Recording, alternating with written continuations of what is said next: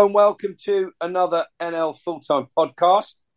There's five of us here, actually. Probably you'll hear from four of them, but our producer, Luke, has joined us as well.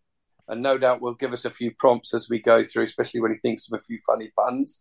It's not really our humour. It's Luke's and Dickie's mostly. We just nick them. So, welcome. I'm Rob Worrell. Bit of a mixed podcast again this weekend. We're going to focus heavily on the third round of the FA Trophy, in which all the National League sides, of course, have been or will be involved, and many of the North and South sides too. A good old handful of cup sets, if you want to call them that. If you don't like that word, then a few shocks. Some more shocks than others, and we're not going to say that the next one, this first one, is the biggest. But when we play a little bit of audio for you in just a minute, I'm sure you'll appreciate why we've led with it. Before we do that, let's introduce our regulars first. And here first, so I'll introduce him first, wearing a cap, which can only mean he's having a worse hair day than me. Good afternoon, Joe Pope. Yeah, good afternoon. I've channelled my my inner Gary Johnson with a cap on this weekend. That's what a win does to you. You just invented a new word, good evening. I like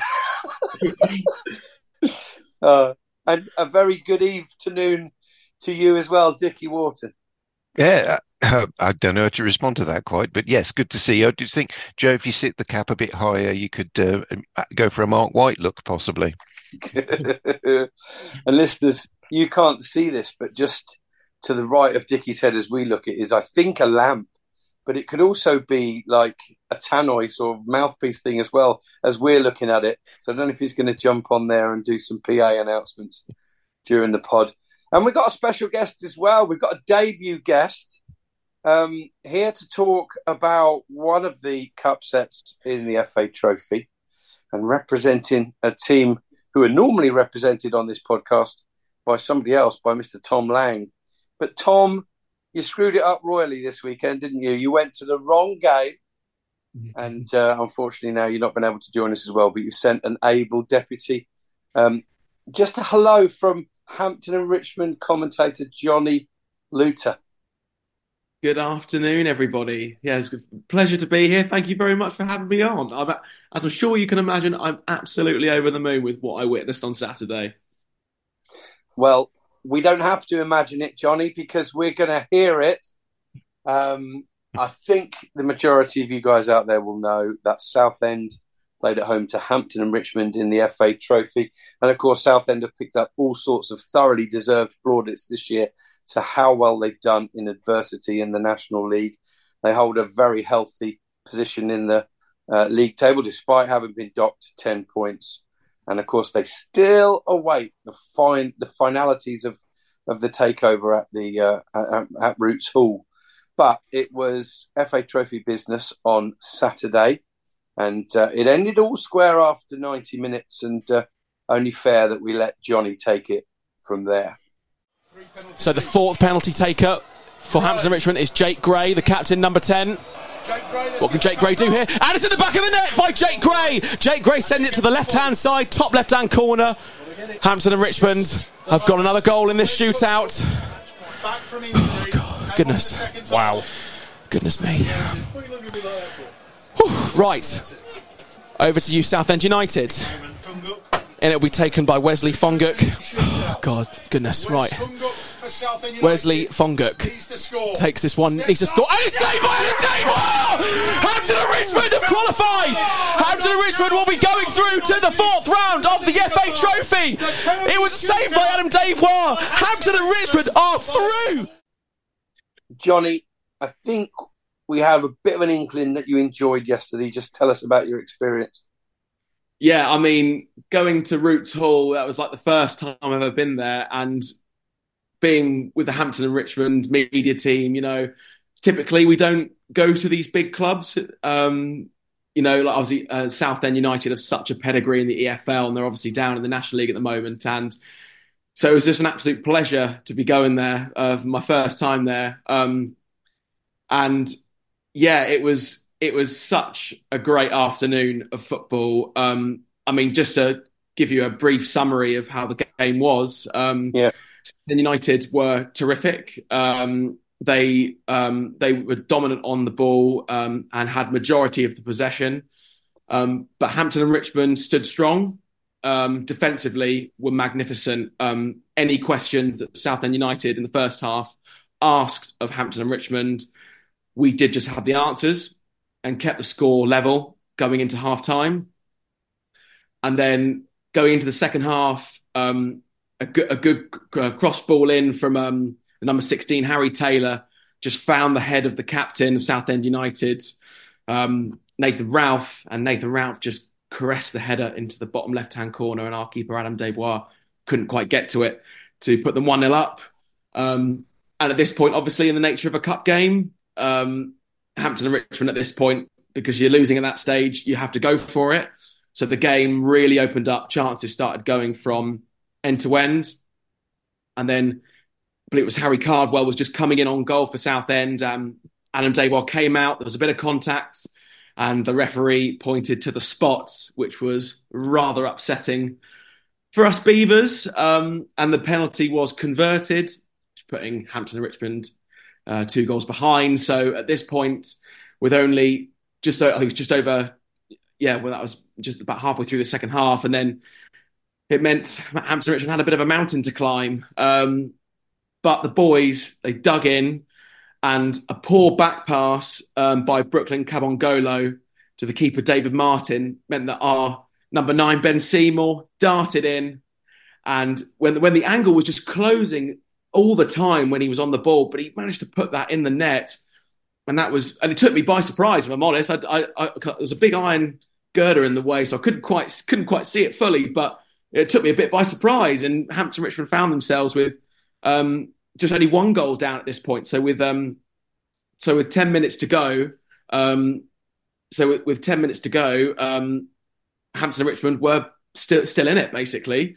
And we dug so deep, and it was getting to the 90th minute, and Hampton and Richmond are really going for it. And then we win a free kick right on the near side by the corner flag, and Rob Hall whips that in, and then it meets the head of the Southend defender, Gus Scott Morris, and it's in the back of the net. And let's just say, I mean, yeah, I was very, very happy with that. Yeah, and absolutely lost it.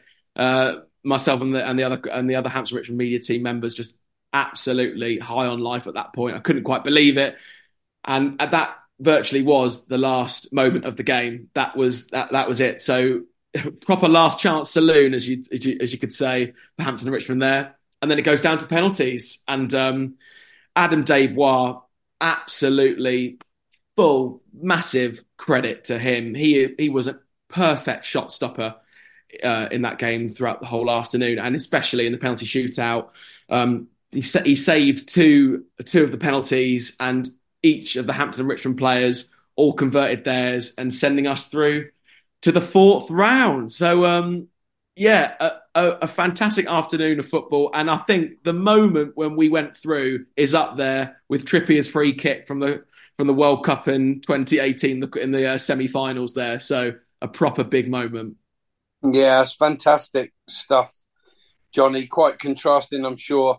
I would imagine that the Southend United fans would still at this point be more concerned about the lack of a final news of a takeover than they were going out of the FA Trophy. But congratulations to everybody involved with Hampton and Richmond. I want to come to you, Joe, on this one. Maybe take a little perspective on it from Southend's point of view. But prior to that, Hampton and Richmond have been in amazing form, haven't they, in the National League South, flying up to the top 2 or 3 in recent weeks. And do you think it might well have been a combination of that confidence and momentum that they've got, plus the fact that going to Roots Hall was an absolute free hit?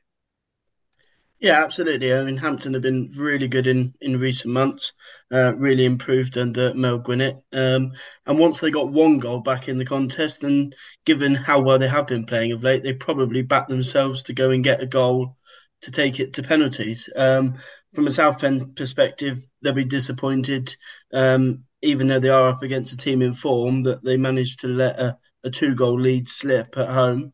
But yeah, I mean, Hampton and Richmond are, you know, on fire at the moment, and yeah, and penalties is a lottery, isn't it? So yeah, really good win for them. Disappointing for Southend. Come back to you in just a second, Johnny, once more on Hampton and Richmond. But Dickie, you've been keeping a close eye on things off the pitch as well at Southend, and there's kind of word on the streets of more potential protests because they're frustrated, aren't they? And they're really concerned. Until that deal is done and over the line, the Southend fans won't sleep well. Yeah, I think they're feeling a little kept in the dark over what's happened with the takeover. It wasn't completed by the date that it was originally announced it would be. And, you know, these things don't always run smoothly. But I think they're just their main issue, and you can understand, given how long it's taken to get to this point, that they're nervous about this now, is that they're not being told anything. And that's, you know, nobody likes to be kept in the dark, do they? So, yeah, I don't know whether protest about that is necessarily the right way to ingratiate themselves to potentially the new owners, because, of course, the new owners, I'm guessing it's on...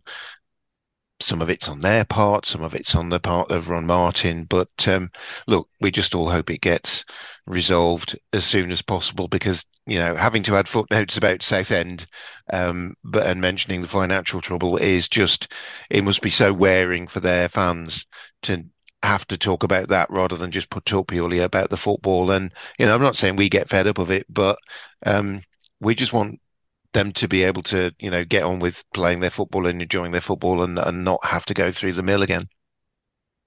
Yeah, very contrasting fortunes for both clubs. Just coming back to you, Johnny, your opinions of the manager, Manager Mel. How has he turned it around? When Tom came on before, he cited the lack of home games early on and then the momentum gained by playing so many and picking up so many wins at home. And also, do you feel that Hampton and Richmond can sustain this and actually, you know, finish in the playoff position this season? Yeah, I mean, Mel Gwinnett, top man. He's come into the club, and as Tom has mentioned on previous episodes, you know, tough old start for Hampton and Richmond. But, and I mean, I remember I was at the Lewis away game in the FA Cup, and that was... it has to be said, it wasn't the best performance from us. It wasn't great. But ever since then, the team have just gelled so well. And I believe it's the team spirit that has just been totally, like, regenerated. And it's really showing when they're playing. And I think the players, they just love to play for the club and what Mel Gwinnett's trying to do. And I think also the owners as well, and Rafa and Stefano Petruzzo as well, their culture that they brought into the club is just unified the fans with the players, the manager, everybody. And once you've got that confidence running through you, it's almost really hard to stop. And that's been proven. I mean, I believe Hampton and Richmond in the top six divisions at the moment are in the have the best form. I think it's only Southampton that are level in terms of being unbeaten in league form. So it just goes to show, you know, I think just having that belief and desire that, like, the players just want to go out there and give 100% every week. And Mel Gwinnett is fostering that. And his style of play has been brilliant in games where we've really had to dig deep, even like the game against Braintree on Tuesday night. That was a really tough game, and Braintree were excellent. But Hampton and Richmond dug deep, and we got that late penalty in the 94th minute to get us that draw to extend the unbeaten run. And that brings you back to the point I was just saying at the start there. You know, it's once you've got that confidence running through you, it's almost quite hard to stop, I think. Good stuff, great points. And Johnny, do you have the time, and do you want to stay with us for a little bit more as we review the FA Trophy, or do you need to get off? Yeah. No, I can stay on, no problem at all. Good stuff. All right, well, I'm pretty sure, and Dickie will confirm this shortly as I throw to you next, Dickie, that the biggest shock, the biggest cup set in the FA Trophy in terms of leagues, divisions between sides. I think it's probably going to be Nantwich against York. Nantwich roaring into a lead in that one and eventually just getting it across the line. But quite a scalp for them, taking out York City. Yeah, absolutely. Given the gap between the two sides, it is the biggest shock, I think. I mean, Nantwich having home advantage, but they've used that very, very well. I mean, they roared into a 3-goal lead yesterday by the 28th minute. Ahmed Ali got the first goal, the second goal from Paddy Kay, and then Connor Rankin added a third. 3-0 at half-time. I wouldn't have liked to have been in that York City dressing room. Neil Ardley's a nice guy, but I don't think he's going to be tolerating that, to be perfectly honest. York did get themselves back into the game. Lionel John Lewis with a penalty in the 83rd minute, and then a goal from Xander Sizibar in the in injury time, actually. But yeah, not enough ultimately. Even a red card for Nantwich's Byron Harrison late on in the game. That came in injury time. That wasn't enough to prompt a late rally or you know, the numeric advantage to be able to count for anything. And yeah, Nantwich is step 4 team and York City is step 1 team, and that's a big shock. I watched the post-match interview given by Neil Cox, the assistant manager, which I think in itself might tell you something, the fact that Neil Ardley didn't do the interview himself. Sometimes when the assistant comes out instead, that's never a particularly positive sign. And Neil Cox, borderline furious, I would say, just said that they have players who've been knocking on the door at York City, asking to play, asking why they're not playing, asking when they're going to get their opportunity. And he said, look, and when you're knocking on the door and you get your opportunity, you've then got to take it. And they played a number of players yesterday who he said had been asking for that opportunity and they haven't taken it. It sounds as if they might have played themselves even further out of Neil Ardley's plans than they were before. So, I don't think the FA Trophy is necessarily their priority given their position in the league. But it's just another kick in the teeth of the fans, isn't it? You know, everybody loves the thought of a trip to Wembley, and that's not going to be happening for York City this season. They've just got to concentrate on improving their league position. But, you know, big congratulations to Nantwich. They're managed by the former Telford United manager, Paul Cardon.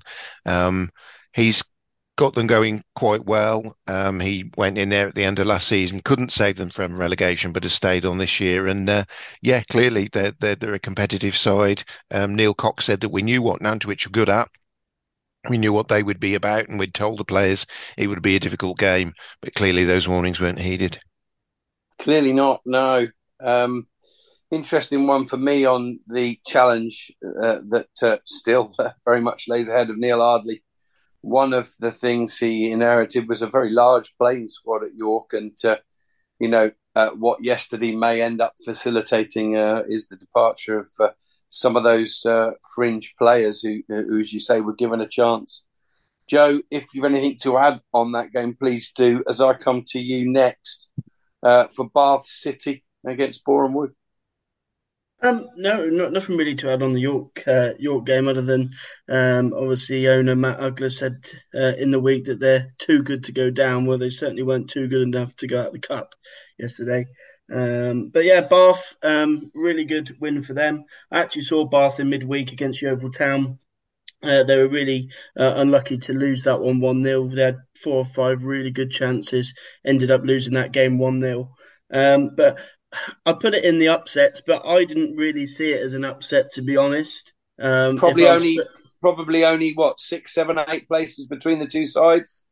Yeah, and if I'd have put my money on them, there being any upset this week, it probably would have been Bath. Bournemouth would have been really poor form this season, and Bath are doing all right. A goal from Dan Hayfield, formerly of Tiverton. He got the only goal with a couple of minutes left.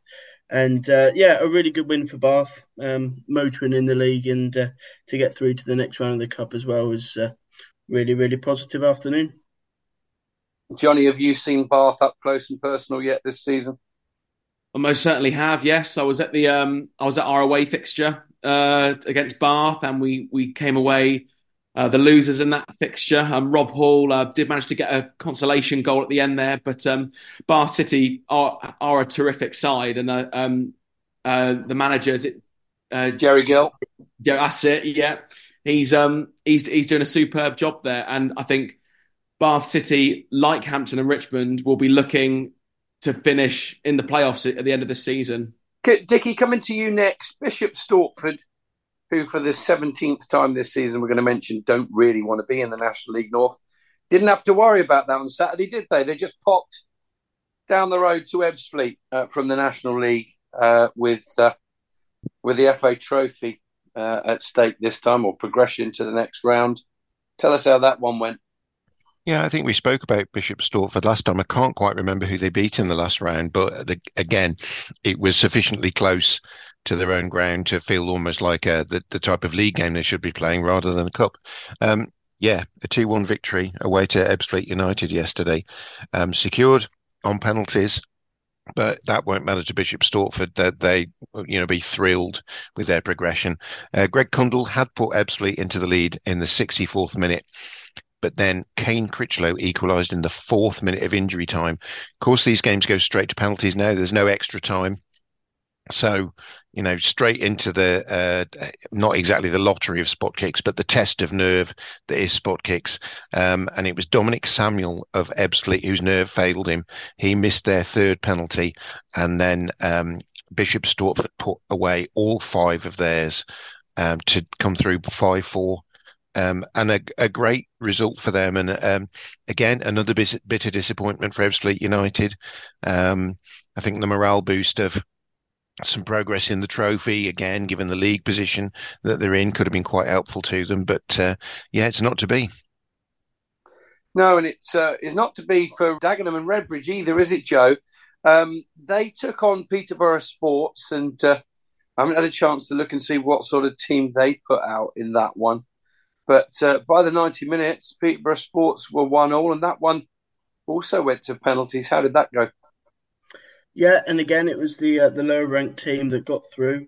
Dagenham put out a good team. They need wins because they're struggling in the league and they need to try and get a bit of form, and this certainly wouldn't help that. Sam Ling got them in front, and it looked as if it was going to be sort of plain sailing for them, but it wasn't, and Peterborough Sports managed to get level. Michael Gash scoring 7 minutes after the interval, and unfortunately for Dagenham, it was their finishing in the penalty shootout, which was a bit Gash. Only scored 2 of theirs and went out 4-2 on penalties. And I think Ben Strevens would be really disappointed with his side, the fact that they've gone out to Peterborough Sports in the FA Trophy and then also to Bracknell in the FA Cup. The fact they can't even beat teams from the leagues below them won't give them much confidence trying to beat teams in their own league. So, a really disappointing afternoon for Dagenham, but lots of positives for Peterborough Sports, who are doing nicely. Yeah, well, Ben Strevens, friend of the podcast, been on a couple of times with us, hasn't he? Disappointing afternoon for him, but I have to say, as a Cambridgeshire-based journalist, commentator, whatever you want to call me, I'm absolutely delighted to see Peterborough Sports progress. And, we've got other games to cover in this competition, but that's the side I'll be looking out for in the draw and crossing my fingers for in terms of a potentially local game. Dickie, one more in our category of upsets, really, for you to touch on. Again, in terms of the size of the clubs, their crowds, etc., probably wasn't a huge shock, was it? But in terms of the level of football, Curzon 0, Macclesfield 2, discuss. Yeah, it's strange to think of this as an upset in a way, but based on the leagues that they're in, Curzon Ashton, obviously a National League North side, Step 2, Macclesfield, a Step 3 side, but the difference in resources that the two teams have levelled this one up. And Macclesfield, having found life a little bit difficult at Step 3, it is their first season there after gaining promotion last season, they changed their manager recently. They have Alex Bruce in charge now, the son of former Manchester United player Steve Bruce. And things appear to be looking up under him. They got a 2-0 win at Curzon yesterday. Goals from Luke Duffy and then a penalty from Alex Curran, a former Curzon Ashton player, in the 78th minute. Put the seal on that one. And again, in some ways, it's an upset that's not an upset, because given the trajectory that Macclesfield are on, that they clearly fancy themselves in these sort of competitions. They'd be well up for testing themselves against opposition from a higher division. And they've won through. Okay, let's. We're not going to cover every single game in detail in the FA Trophy third round, but some more games that we do want to highlight. Joe, just flipping back to you initially, and then perhaps we'll have a word with Johnny as well. But Barnet 4, Maidstone 0, kind of represented where the two clubs are in the hierarchy, both doing very well within their own divisions. And Maidstone have been doing absolutely superbly in the FA Cup, but it wasn't to be for them in the FA Trophy. No, and it wasn't. And I was a little bit surprised, in truth, because obviously I know Barnet have been doing well, but I did expect Maidstone to put up a bit more of a fight away there. 3 goals in the first half for Barnet, 2 in the last 5 minutes of the first half from Nicky Kabamba. So you'll be pleased, Rob. Yes, because we're counting cup goals. But I think George Ellicobe would be really disappointed. If they'd have gone in at half-time at 1-0, then it would have given themselves a chance. But to concede twice before the interval in the last couple of minutes is really put the tie to bed. And Dale Gorman did that in the second half with a goal with 15 minutes remaining to see them through 4-0. And a rare clean sheet for Barnet as well. We haven't seen many of those this year. So, really routine win for Barnet. Yeah, and Johnny, just coming to you, Maidstone, very definitely one of the teams Hampton and Richmond are in a right old scrap with at the top end of the National League South. I guess from that point of view, you'll probably be slightly disappointed that they're out of another cup. You could say that, but obviously, like you touched on there, Rob, they're still flying in the FA Cup. So again, that's brilliant for them. But Maidstone, we've played them already this season. They've come to the Beverley and we beat them 5-2. That was a truly spectacular game from Hampton and Richmond's point of view as well. But Maidstone are a very big side, and obviously they have just come down from the National League. They'll be looking to bounce straight back up, and you fully well expect them to be at the top end of the table come the end of the season. And same with the likes of Yeovil and even Torquay United as well. This season in the National League South, it's an incredibly tight, competitive league. Since I've been following the Vanarama National League South, this is one of the tightest ones I've seen, particularly with the high standard of teams we've got in there.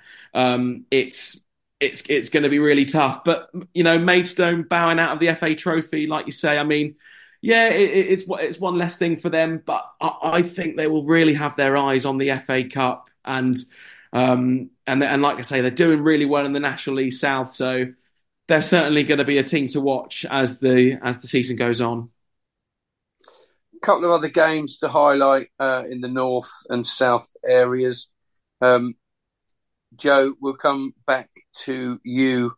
Dorking 3, Maidenhead United 0, and Frome Town 1, Torquay United 4. Gary in? For this week, anyway, it was a routine professional performance, shall we say, from Torquay. I was a little bit concerned when the teams came out. A lot of youngsters in the team. A teenager was started, given his first minutes ever for Torquay. Never even seen him in a pre-season friendly. He was thrust straight into the team, and the whole bench was more academy players plus a goalkeeper. It was a really good performance. Big save from Rhys Lovett just before half-time at 2-0. He saved a penalty to keep it at 2-0. Goals from Theo Williams in the first half.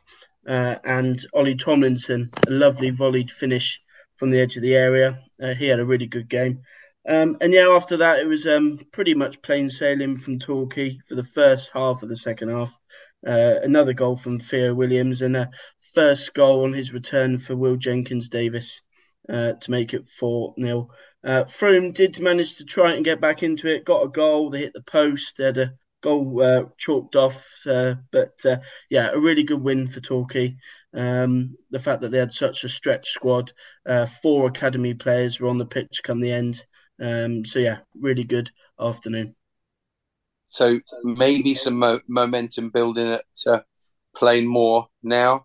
Quick word on Dorking, just a few seconds left on this one, Joe. 3-0, got it right, didn't they, against Maidenhead? Yeah, lots of teams have been devved against against Maidenhead. So Mark White would be really pleased to get through that one quite easily. Only two goal scorers showed up on BBC Sports. I'm not sure who got the third, but good win for them. Yeah, Bobby Joe Taylor assist for the first goal. He got the second, and McShane with the third. And Dickie, in terms of smooth progression, and 4 goals as well. So let me add this up. That's 8 goals in 3 games now for Kidderminster. Yeah, indeed. They came through against local rivals Stourbridge. It's a big game in this part of the country, I have to say, when Kidderminster and Stourbridge face one another. But not too much of a contest, unfortunately. Ryan McLean, he's on loan to Kidderminster from Wimbledon, I believe. He got them on the mark after 14 minutes. And then Ashley Hemmings took over. It was his show from there on in. He put away a 23rd minute penalty to put them 2-0 up, scored a third after 34 minutes, and added his hat-trick goal and Harrier's fourth in the 70th minute to make it 4-0. Niall Flint did get a goal back for Stourbridge in the 89th minute, but a mere consolation for them. Some good news for Kidderminster this week as well, on a couple of fronts. They signed Golda Mateo from AFC Fylde in the week, which... an undisclosed fee was involved. He's not really fitted in AFC Fylde, I don't think. And clearly that's a vote of confidence in Russ Penn that he's identified a target and the board have allowed him to go out and get him. So that feels like a little bit of a nod towards Russ and that they're prepared to back him. Also good news from yesterday was the fact that Shane Byrne played in that game. He's been missing since the first game of the season, got injured against Woking on opening day, a goalless draw. I'm a huge fan of Shane Burns. He's a super nice guy, but a really, really good player as well. He'd be a big miss for Kidderminster. He just keeps things ticking over in the middle of the park, and he'll be a big player for them to have back for the second half of the season. And Gold on Mateo's agent. Wow. 2 undisclosed fees in the space of 4 months now for on Mateo. He really is one of those strikers that... a little bit like Denanga, and if he's sometimes occasionally a certain club, it's not worked out for him. And other clubs, he's been quite prolific, hasn't he, Dick? Yeah, he has. He did well for Kings Lynn, clearly. And I think when Kings Lynn weren't promoted last season, it was always very likely that he wasn't going to be sticking around.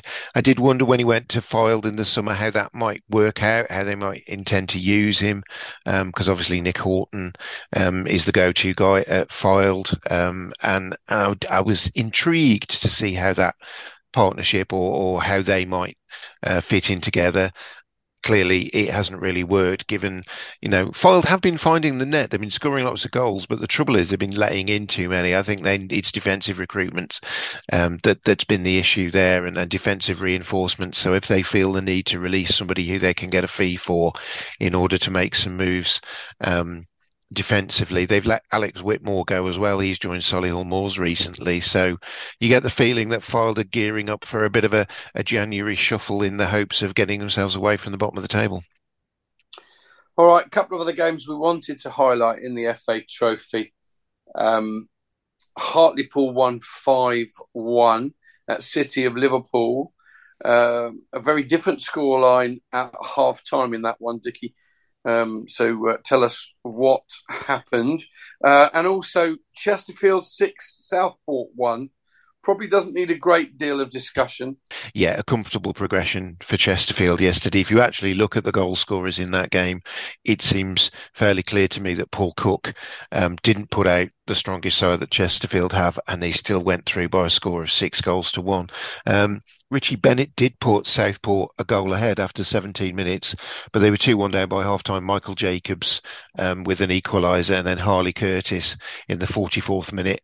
I've got just two goals for Jessup here. I've got one for James Berry McNally, then Jessup with two, and then an injury time, 6 goal to rub salt in the wind from Ali Aftab Mohideen. I think Southport knew they had a really tough task yesterday. They knew they were potentially up against it, but no doubt that Jim Bentley will be pretty disappointed that they've come away on the end of a hiding like that one by 6-1. Yeah, City of Liverpool and Hartlepool, only 1 goal less than that. That was a 5-1 win for Hartlepool. I think City of Liverpool are a step 4 team as well. Josh Qualis scored after just 2 minutes for them, and it was City of Liverpool who were the bigger pool at half time. But yeah, they got swamped in the second half by John Askey's Hartlepool. 2 goals there for Manny Disaravoy, goal for Nicky Featherstone. There was a goal in that one as well for Callum Cook, and then the final goal of the game came from Louis Stevenson. I do hope his first name's Robert, because that would be lovely, wouldn't it? Bit of treasure. It would. A quick look at some other scores. We won't necessarily talk about them in any great detail, but Avely won, Hungerford Town won. And that was an absolute cracking penalty shootout. Ended up 8-7 to Avely in that one. They really are a force at home. Scott Davies' Slough Town had a really, really difficult tie. Probably, I mean, other than Chesterfield away, it couldn't have been any harder, could it, really? Bromley away. And Bromley were 1-0 up within a minute in that one. But that actually is how it ended. So a great deal of credibility for Scotty Davies' men there. Chippenham 5, Gloucester City 3. Looks a bit of a cracker as well, Dickie. Any points of note on that one? Yeah, it was an interesting. The first goal in that one for Chippenham came from Matt McClure. Of course, he used to be a Gloucester player. I think he left partway through last season. There was a goal from Luke Haynes as well before half-time. 2 goals from Craig Fasanmande and Tom Owen Evans. I don't know if he's still the Kidderminster player and he's on loan to Chippenham, or whether he's actually departed Agbra now. But yeah, those were the 5 scorers there. Goals for Gloucester from Joe Hanks, Ben Beresford and Liam Cross. But yeah, Chippenham always in control of that one. OK, and Chorley 2, Blythe Spartans 0. I'm only really mentioning because I want to mention that the very lovely Jamie Vermiglio was on the non-league show on Thursday, the latest edition of that that's out. I had a listen to that on my drive at the weekend. Always good to hear from Jamie Vermiglio, who really is becoming a proper club man at Chorley now, having played for and managed them, and now he's looking after things off the pitch as well. I think, is he director of football? I can't remember what the role is, Dickie. I think he's chairman. Chairman. So director of football's another one for him to aspire to. He's filled quite a lot of roles there. If he can get that one, it's full house for Jamie, I think. But yeah, comfortable win for them yesterday. Mike Calverley in the first half, Jack Sampson in the second half. Graham Fenton not especially thrilled about Blythe's performance, but Graham Fenton often doesn't sound very thrilled about Blythe's performances. I think that's just the type of man he is. All right. I've got a game to talk about briefly. Joe, you wanted to mention one more as well. Yeah, just a shout out to Hendon, really, and Lee Allinson there. Know him well as a friend of my blog, and he managed to cause another cup set yesterday, albeit not a very big one, as they beat Weymouth 2-0 win for them. Goals in the first half from McNabb, and in the 3rd minute of stoppage time from Billy Leonard. Really good win for them as they go marching on. They've really improved in the league as well this year, so doing well on both fronts. Commentating yesterday for BBC Surrey Sport, I had frequent updates from Edgar Street, where South Park conducted themselves brilliantly and just went down by the odd goal at Hereford. And AFC Fylde came through on penalties after a 2-2 draw at Nuneaton Borough. And a game that Latics fans will probably be hoping we've completely forgotten about or skirted over. We can't afford to, because it really should have been in the cup sets section. But unfortunately for Mikulova, despite getting themselves a 3-3 draw, they did bow out in the end on penalties, Joe, didn't they? Yeah, a real cracker there. And it's the hope that killed you quite literally for Mikelova. He got a goal, and a player that I highlighted on my blog in our Advent calendar, Ollie Greaves, scored for Mikelova there. He's been in really good form, so yeah, good win or good performance for them. Shame to go out on penalties. Solihull Moors bounced back on Friday night with a 2-0 win away at Scunthorpe in the FA Trophy. And Welling and Brackley drew 1-1 with Welling coming through 4-3 on penalties. A number of games were postponed and still need to take place.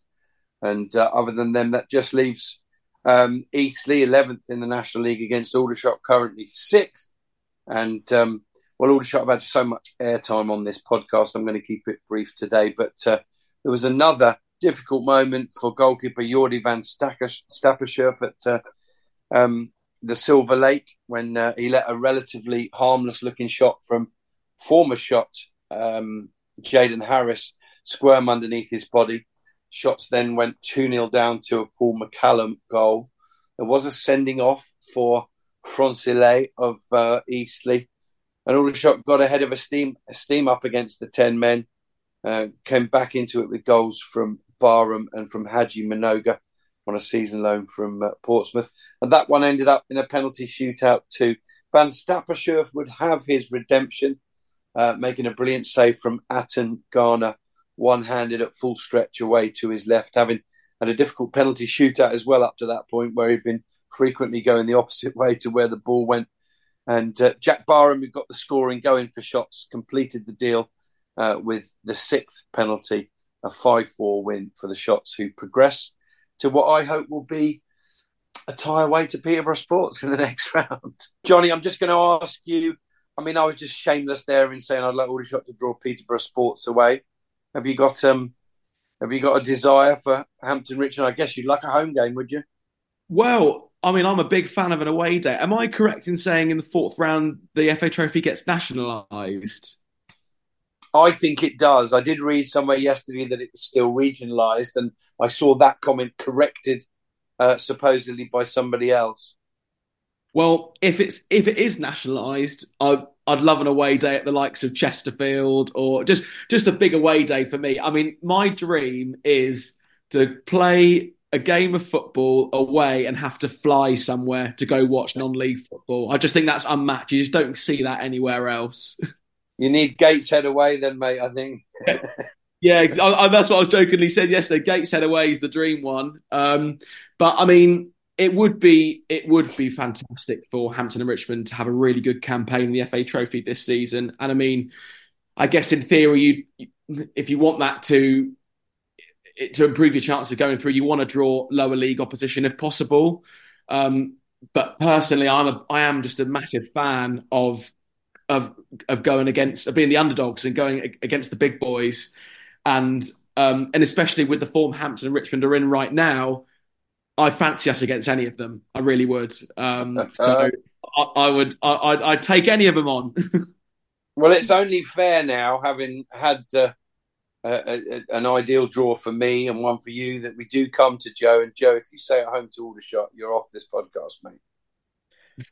I just want as easy a game as possible, really. So we might actually win a game. The focus for us is the league and just getting promoted. So I know some fans want to try and get to Wembley. I'm not too fussed about the FA Trophy. I would like to see one of the big teams away, potentially, for a nice away day. But, but hopefully a nice local one so I can go and cover it. Good stuff. All right, we're going to take a look now at the National League action. So just the 5 games to cover in the National League North and South. There were 3 in the South and 2 in the North. So we'll start in the South. And the first game we have to talk about involved the top side, who had the opportunity to stretch their lead to 9 points yesterday, Yeovil Town, with an away game at Dartford. Did they do that, Joe? They did not. They didn't. They couldn't win the game. Speaking to a couple of Yeovil fans that went to the game, by all accounts, it should have been 5 or 6-0 at half time. They had loads of opportunities, but like they did at Chippenham, with the dominance in the game, they could only come away with a point, and they had to come from behind in that game to actually get a point. Reece Murphy back in the side. He missed the game at Bath on Wednesday night. He got them ahead from the spot before goals from George Alexander, recently recalled from Slough and sent out on loan to Dartford. He got a goal before Richard Chin. He scored. And it was that man again, Jordan Young, that scored for Yeovil. He's been excellent this season. He got a goal with 12 minutes left to level the scores. And yeah, I think Yeovil will be disappointed that after a big win on Wednesday night, that they couldn't follow up with a win, given that they played so well. I know obviously people say win your home games and draw your away games, but yeah, they'll be slightly disappointed not to win that one. And a bit of a morale boosting draw perhaps for Dartford, who haven't had the start to the season that they wanted, but that point leaves them 4 points off the playoffs. They'll still feel they can play a part in them. And coming to you then, Johnny, if that game was good at 2-2, well, they could boast doubling that at Worthing, where it ended up Worthing 4, St Albans City 4. I don't know how much you're aware of the goings-on in that match, but just give us your take and your take on those two teams. Worthing, who sits 6th now, and St Albans, who've dropped right down to 17th. Yeah, I mean, Worthing and St Albans, two very good sides. St Albans, of course, were in the playoff, the National League South playoff final last season. So you would expect them to be fighting up the top half of the table once again, but it has seemed to have dropped off a little bit as of late. And Worthing, of course, a very well-run club, also doing very well at the moment. I mean, 4-4 is an absolute cracker of a game. I mean, and that chap, the goal scorer, Aguar, I can't pronounce his surname, but no, he's been a big threat for him up front. And I was doing commentary for Hampton and Richmond at the home game when we played Worthing. We did get the win, yes. But Worthing are a very good... Johnny, oh goodness. I know. Sorry, I don't want to keep plugging in more good things about Hampton and Richmond here, but. Great stuff. No. And Joe, point you wanted to make on Worthing as well? Yeah, well, it's a funny one with Worthing. I saw them earlier in the season. I was so impressed with them. But with every passing game, I seem to be a little bit underwhelmed with them. And Adam Hinshelwood would be hoping that Father Christmas brings him a defensive formula underneath the tree, because defensively they are shambolic. I know they got a draw on Saturday, but out of 21 games this season, that's now 6 games that they've conceded 4. So, yeah, I mean, that's almost a third of their games in which they've shipped 4 goals. So, yeah, not a good afternoon for them. No, not at all. Only Yeovil have scored more goals than Worthing in the National League South, but only 6 sides have conceded more than them, although they do, as I say, sit 6th in the table. One other game to cover in the National League, and we noticed the gradual drift down the table from St Albans City. It might appear to be happening at Farnborough as well.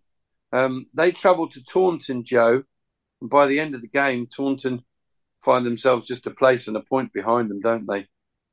Yeah, and it was a really good afternoon for them. 4-0 win for Taunton. At this point, I can virtually start a Rob Dre supporters club on this podcast, because he continues to do such a fantastic job for Taunton. 4 goals from them yesterday from Chamberlain and James to give them a 2-0 lead before they made sure that with another goal from Ross Stern. And a goal with 4 minutes remaining from Cameron Evans, and another clean sheet for Dan Lavercombe. He came in during the summer and has been brilliant for them. So, yeah, really good win for Taunton. We always think of Taunton as a team that they can't really score that many goals. More of the defensive strengths for them, but nice for them to get 4 goals and another clean sheet, another 3 points. Quick word from you, Johnny, before we move to the south. the bottom end of the National League South, which, of course, you'll be delighted Hampton and Richmond are nowhere near now, although they were 2 months ago. Welling, Eastbourne, Dover and Havant and Waterlooville are currently the bottom four. And then there's a 2-point gap up to the likes of Truro and Slough Town, who surely, don't want to put the curse on them, but surely they must be too good to go down. What's your take on the bottom end, and who do you think is the shoo-in to fall through the trapdoor, and who in that current bottom four might get out of it? Well, I mean, Havant and Waterlooville are just having an absolutely torrid time at the moment. I believe they've already sacked manager Steve King, I believe last week, and they got their second victory of the season against Dover last week, I believe. So possibly a little bit of light at the end of the tunnel there for Havant and Waterloo, but it's just a really grim situation for them. And if you look at how many points adrift they are, I mean, historically, Havant and Waterlooville have been high flyers in the National League South and have had their time in the National League before. So I want to say that they shouldn't be there come the end of the season, but that is one hell of a mountain they've got to climb to get out of there. And then Dover last season were also flirting down their relegation. They only just about stayed up last season. I mean, I don't think it's looking great for Dover at the moment. And then Eastbourne as well. I believe Eastbourne had new ownership change, I believe, or something down at Eastbourne. So you would be surprised to see them down there. Even our first game of the season against Eastbourne did beat us. And Eastbourne looked really good. But as the season's gone on, it's just not really going right for them at the moment. And then Welling United, of course, also last season were also in the bottom half. So they're struggling down there. But if you look down there, it's tight. I think it's difficult really to say who you think's well and truly going to be down there, because the points difference between everyone is so close down at the bottom. But I have to say the big point for me is Havant and Waterlooville shouldn't be down there, but I just really am struggling to see how they're going to get out. Yeah, it's going to be very, very difficult for them. I just wanted to add that Slough Town might be in a bit of a false position, really, because they've got 3 or 4 games in hand due to their exploits in the Cup, of course. And Joe, just a final point from you on the South? Yeah, obviously we've had a couple of bits of news since the last sort of round of fixtures in the South. Mitch Brundle losing his job at Dover, which I have to say I think is a little bit harsh. I think he's done a good job actually at Dover. Yes, they're sitting second from bottom, but from what he's had to work with, I think they've done a good job. And Truro now under new ownership and their manager Paul Watton signing a new contract. Although they're teetering above the drop zone, they'll be hoping now they're under new ownership, they can sail away from the bottom four. Just a point of detail, Jake LaBerle and Mike Sandman have been given the reins at Dover. And, well, time will tell if this is perhaps a better decision than Jim Parmenter's been making over the last 2 or 3 years. Right, let's switch our attention to the National League North now with yourself, Dickie. Just the 2 games to cover. And I know you wanted to start towards the top end. A meeting of 2 of the promotion hopefuls, Chester and Tamworth. Tell us about that one. Yeah, it was. Tamworth travelled to Chester yesterday in what probably would have been the biggest game in the division had everybody been playing. As it was, with only 2 games going ahead, Banbury-Darlington was off because of a waterlogged pitch. It was certainly the game of the day of the North, and Chester full value for a 2-0 win. Elliot Whitehouse getting them on the mark in the 11th minute, and then there was a goal in the second half from Owen Windsor. So it's not often that Tamworth are kept off the score sheet, but they were. They are still second in the table. Chester are very ominously up to 4th. They did have a little bit of a wobble around the cup competitions. They went out to Nantwich in the trophy, and I think they went out to York City in the FA Cup, probably within a few days of one another. But that was the only real hiccup that Chester have had in a while. I think they're unbeaten in 5. There's 3 wins in those 5, and they're getting wins and they're getting points from some quite challenging games, I would say. You know, they've got the league, a team that's been close to the top there all season. They've beaten them. They've been going away from home and getting points at places like South Shields. And Chester are starting to look like the kind of promotion favourites they were tipped as at the start of the season. Yeah, now 9 points behind leaders Scunthorpe with a game in hand. So they could still have a say in that title race. And a side who could still have a say in the playoffs, Dickie. We've noted how well they've settled in the National League North. But they had a romping win yesterday against Scarborough Athletic, and that's Warrington Town. They've gone level on points and indeed ahead on goal difference now of Scarborough as a result of a thumping 4-0 win. Yeah, nice bounce back for Warrington as well. They went down 2-1 at Hereford in midweek. And were actually reduced to nine men before half-time. They had Connor Woods and Bohan Dixon both dismissed. Managed to equalise when they only had nine men, but a second-half goal for Hereford saw the home tie take the points there. There was a red card in this game yesterday as well, and it was for the opposition. Scarborough had Ryan Qualter sent off after half an hour for taking Josh Amos out as Amos was bearing down on goal. Qualter had already got a yellow card, so whether it was a denial of a goal-scoring opportunity or not, he was going to get a second yellow. He walked. Sean Williams put away the penalty.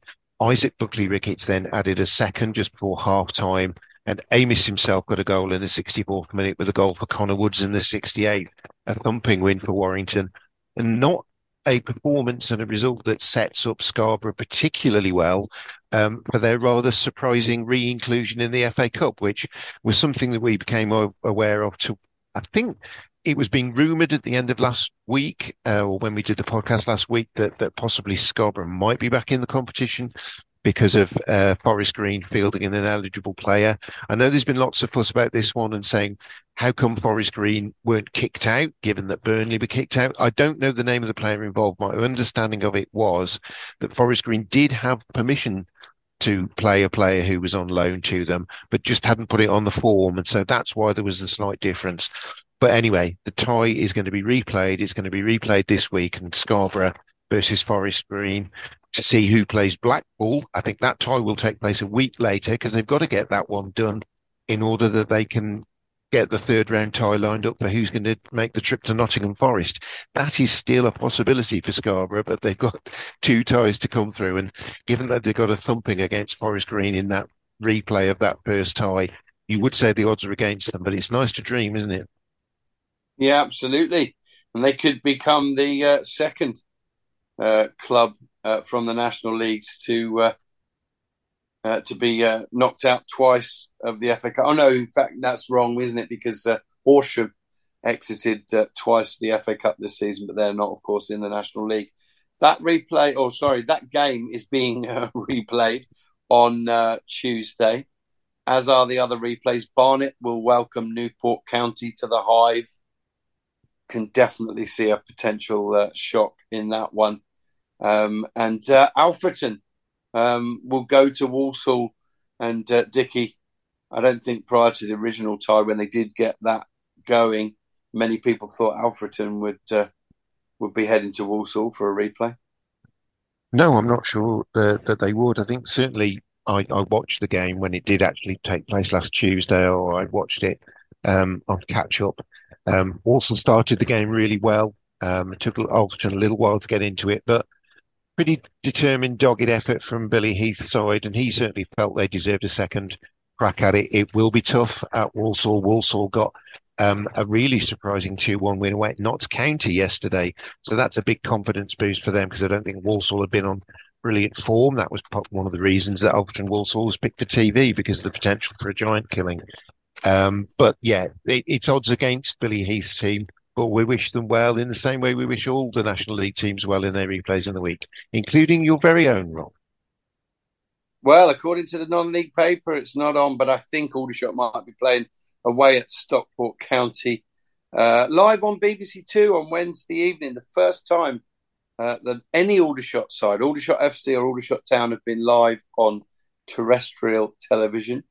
But we get ahead of ourselves. FA Trophy, third round, proper games that got postponed at the weekend. Hopefully we'll go ahead on Tuesday night. A couple of all National League ties. Halifax, FC Halifax Town against Aldringham.